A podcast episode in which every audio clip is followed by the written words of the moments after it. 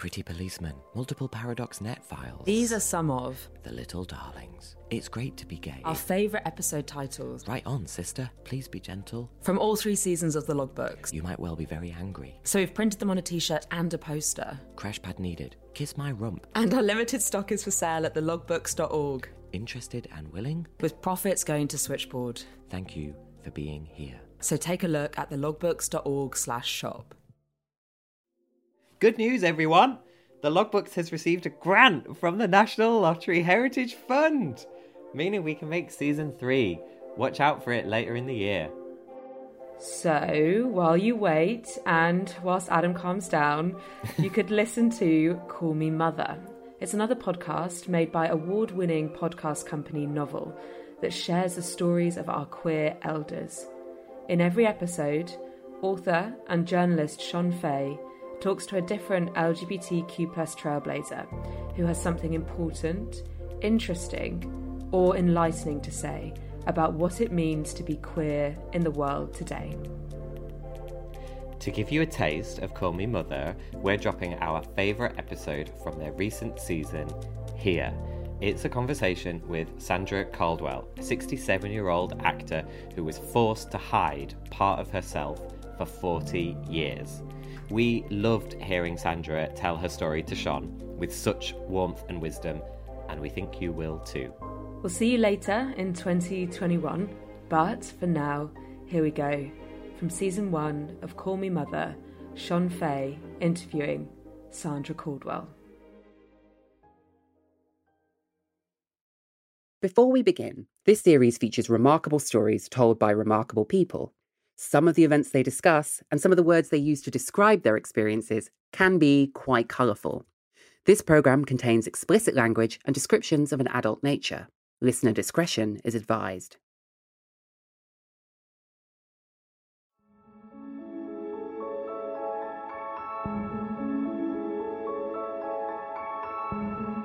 I was nervous all the time, scared all the time. I carry fear with me a lot. To this day, you can't live 40 years of your life thinking something's going to come around the corner and stop everything you're doing. This is Sandra Caldwell. They call me mama. Oh, Lord. that makes me feel. When they call me that, I always want to say, don't call me that. But uh, they call me mama. They when they email me or or text me, they say they send me uh, on Valentine's. I get a happy Valentine's Day, mama. Or when it's Mother's Day, I got uh, like a line full of text messages. I said, oh my goodness. Um, actually, it's quite funny because this this this podcast series is called "Call Me Mother," um, partly to uh, to uh, yeah reflect this, and that's something we probably don't tell to all the guests. But considering if you're already been called it, that's fine. Okay, I've crossed over into that age, have I? Alrighty then. Okay. When we hear stories about the lives of queer people, particularly those of an older generation, they often begin with struggle and suffering. Families aren't supportive, communities reject us. We're forced to move to large towns or cities so that we can find our tribe and finally live truthfully.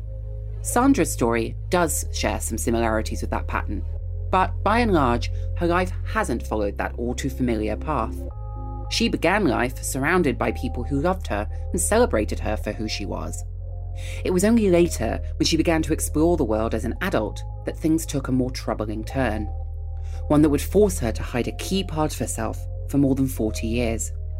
It's a secret that would follow her from Washington to Paris, New York to Toronto, until finally, in her 60s, she decided she wouldn't let it define her anymore.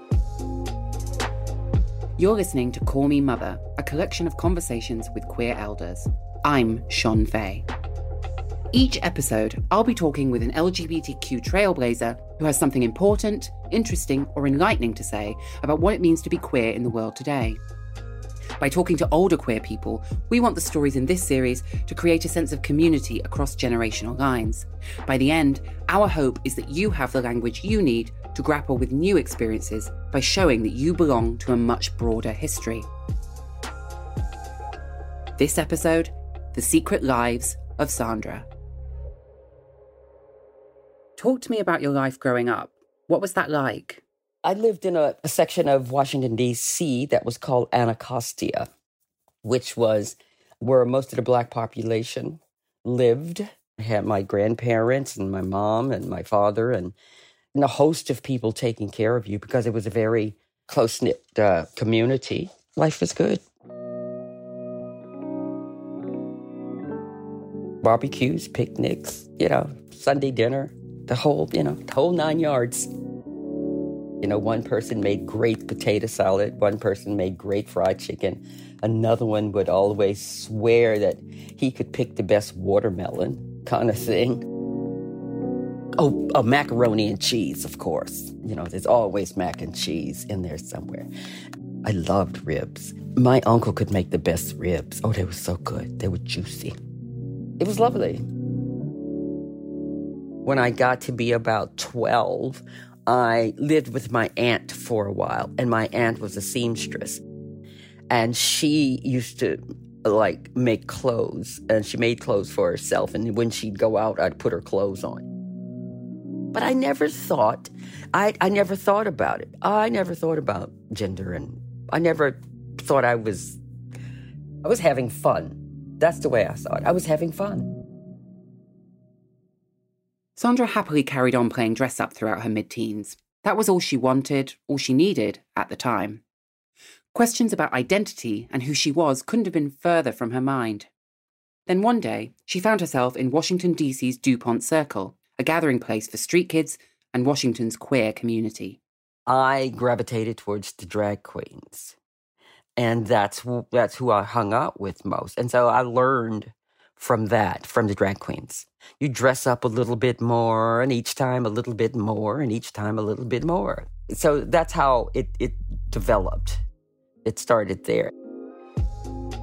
That was full blown drag queen. And then I wanted a little bit more.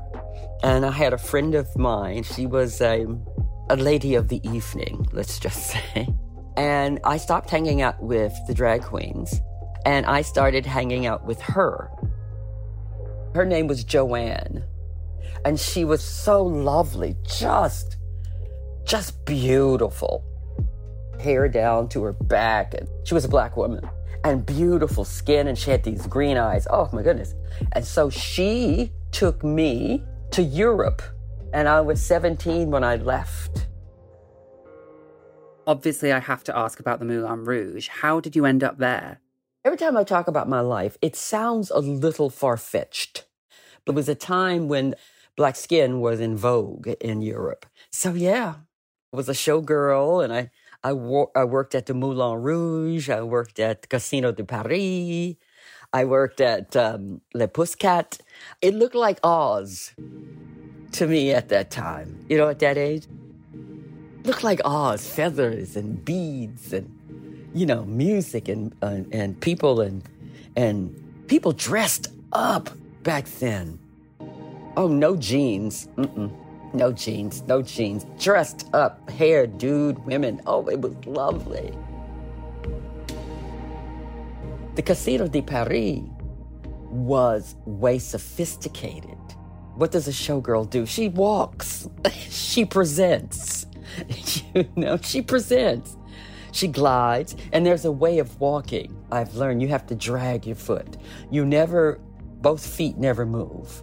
You have to place one and drag the other one behind you. And then you have to bevel and then push the other one out. Oh my God, I'm an instructor.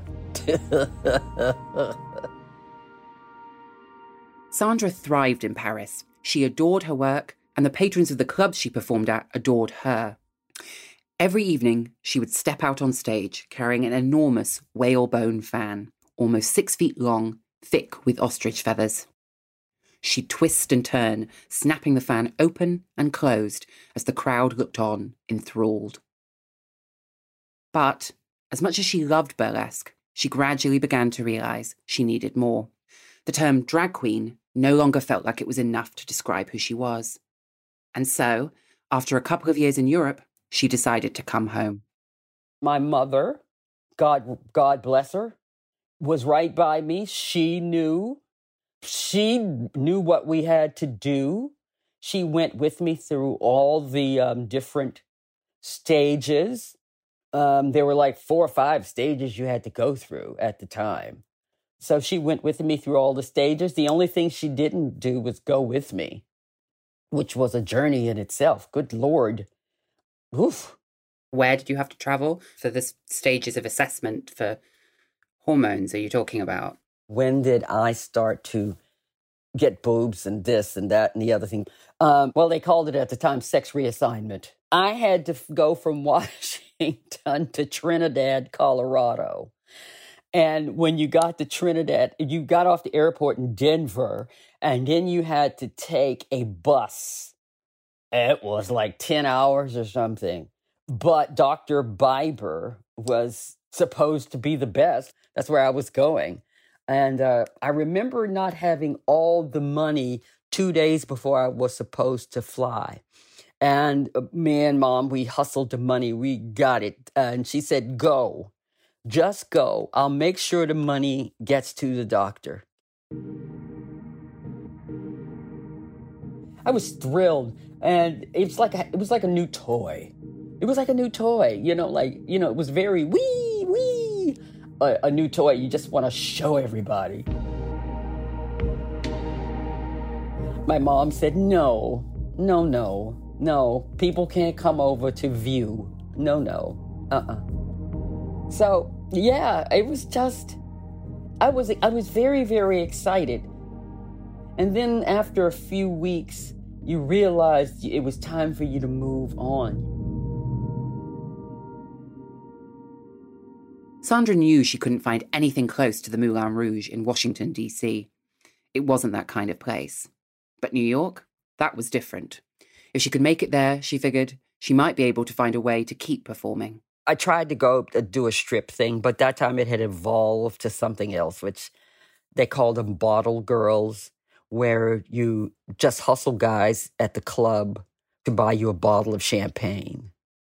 And you had to sit with them. And of course, they wanted to maul you and that kind of thing. So I tried that for, you know, I tried that. And it was like, oh, this is so horrible.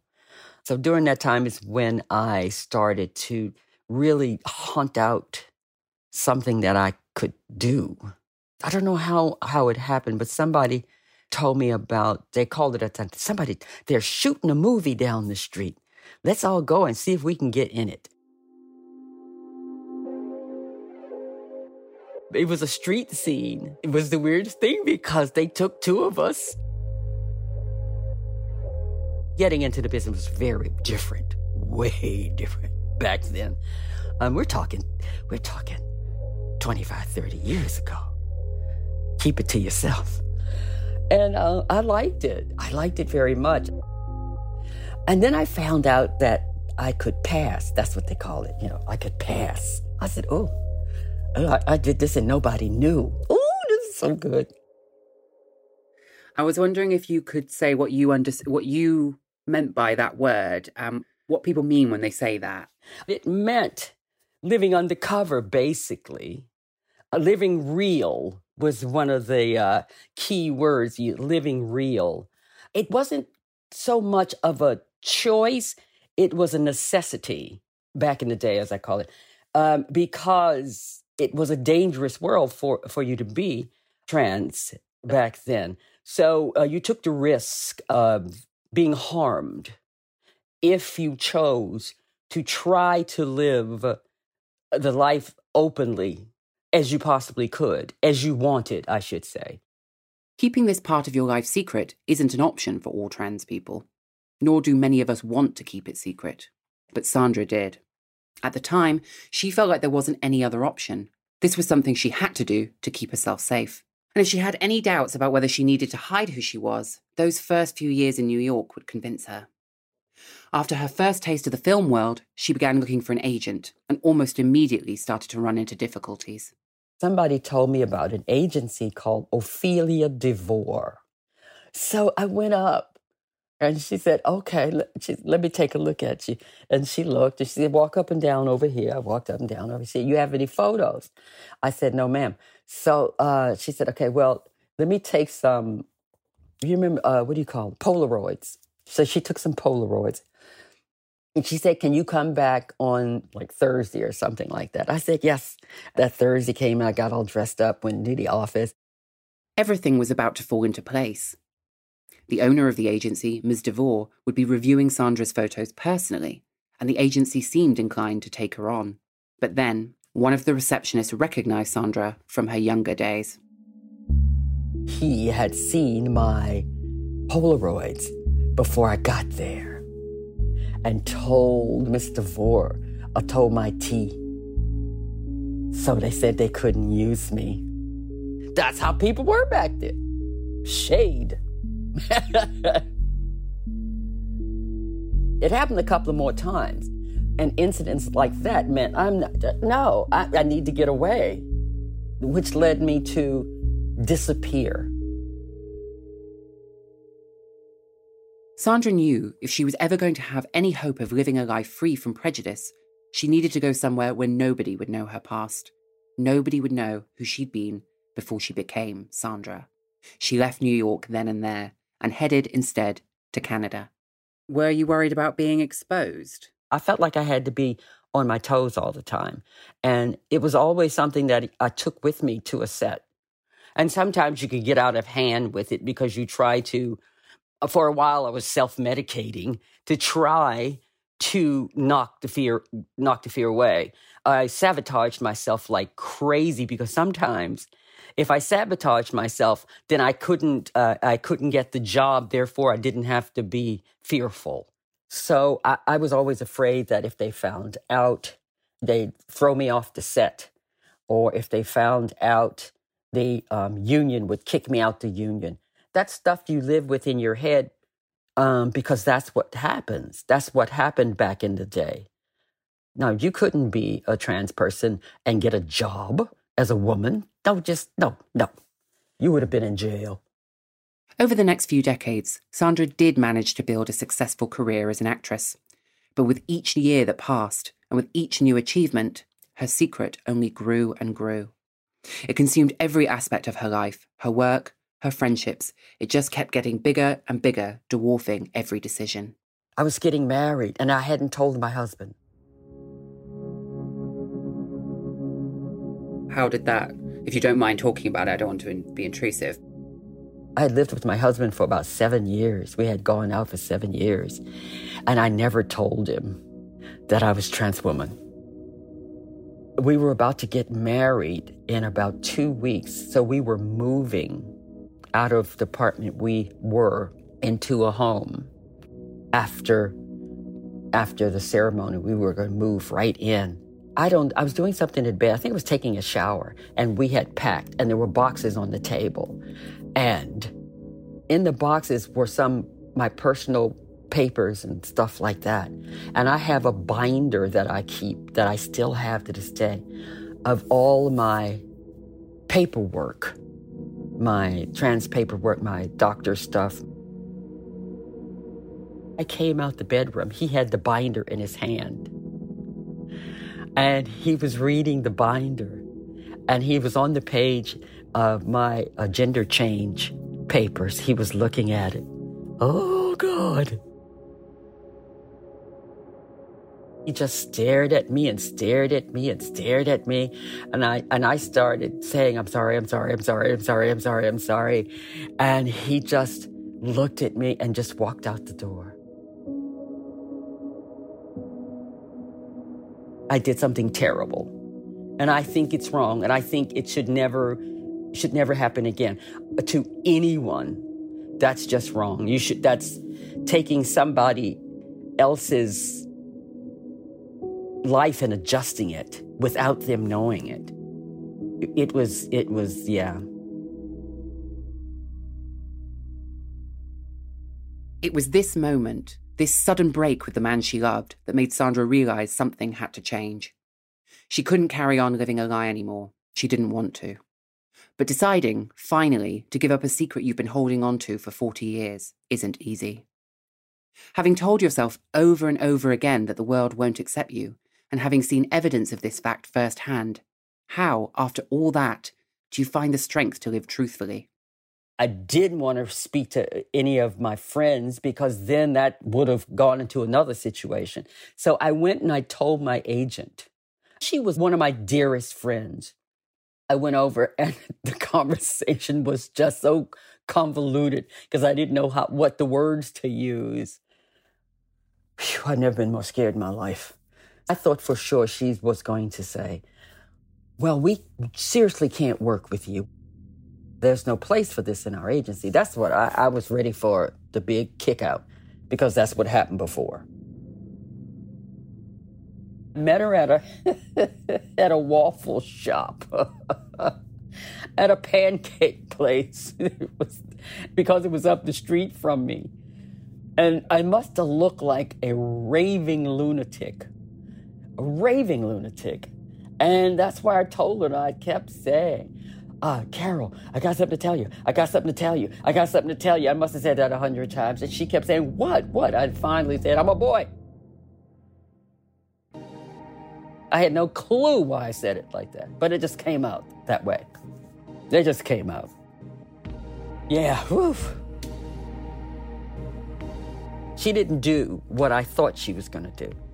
I thought she was going to jump up and call me all kinds of names and this and that and the other, because that's what would, would have happened back in the day. And she said, You've got to calm down, you've got to breathe. By this point in her career, Sandra had been living and working as an actress in Canada for many years, and that acting had earned her a public profile. Her agent, Carol, knew that if Sandra was going to start living openly, it wasn't just her friends and colleagues who would find out, it would likely reach the press too. As the two of them were deciding how best to approach this delicate situation, something fortuitous but entirely unexpected happened. She called me and she said, Guess what I've got? I've got this piece right here that just came in. She said, I think this is the way. And it was Charm. Written by Philip Dawkins, Charm is a play about a 67 year old black transgender woman named Mama Darlena who decides to teach an etiquette class at Chicago's LGBTQ Community Center to a group of queer students. The story grapples with questions of identity, poverty, and prejudice.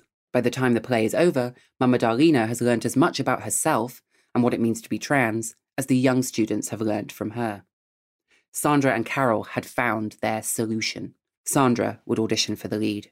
I had to go and audition for the same people I had been working with. Um, they had cast me in a couple of things. And so I went in and I don't know what I expected. I had no idea what to expect, but I was crying. I went in, and the first thing I said, which was silly, because I went in for a trans role and I, f- I felt like I had to tell them. Well, that's kind of crazy. They know you're in here for a trans role. They know you're trans. But you, I felt like I had to tell them. I said, "I'm so sorry. I'm so sorry. I'm a trans. I'm a transgender woman. I'm sorry." And they said, "Okay, okay, it's all right. Go outside and pull yourself together, and then come back." And I came back and I read, but this time I went in as an actress. I didn't go in as a trans woman. I went in as actress.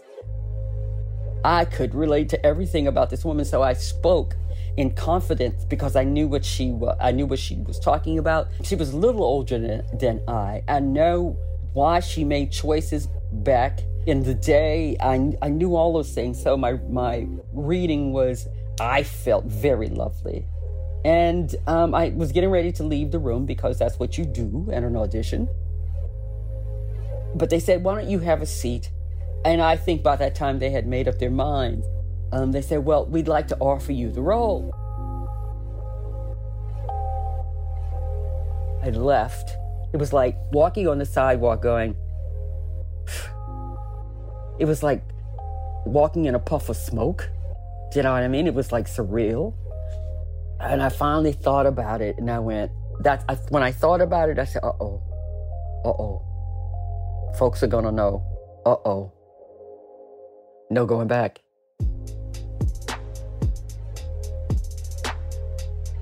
When the news of Sandra's casting broke, it made headlines around the world. To play transgender, wrote the New York Times, Sandra Caldwell had to open up about who she is. Almost overnight, the weight Sandra had been carrying around with her for more than four decades had been lifted. How do you feel about being an out trans woman now? I'm, you know, I'm I'm still learning, but I just made a decision about 2 weeks ago. I have to embrace this 100%. We have been sitting with ourselves for a year. If you haven't learned anything about yourself, if you haven't developed a way to cope with yourself and your stuff, then you've lost your mind. And I've discovered, I don't want to say who I am because that's too cliche, but I've discovered, discovered a self worth that is way beyond where I thought I could be how how worthy I am for everything. There was one thing, kind of bit of wisdom that you would want to pass on to someone from your own life experience, do you know what that would be? Slow down, make sure you take take a look at everything around you, appreciate everything around you.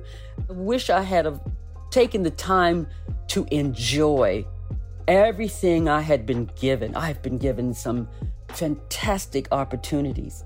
I wish I could have taken them all in to the to the fullest, lived in 100%. I just want people to live 100%. Live 100%.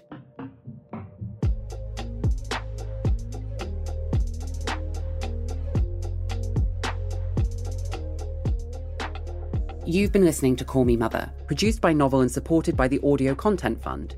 This series is presented by me, Shon Faye. It was produced and edited by Thomas Curry and Pippa Smith. Our executive producers were Max O'Brien and Sean Glynn. This episode was mixed by Joel Cox.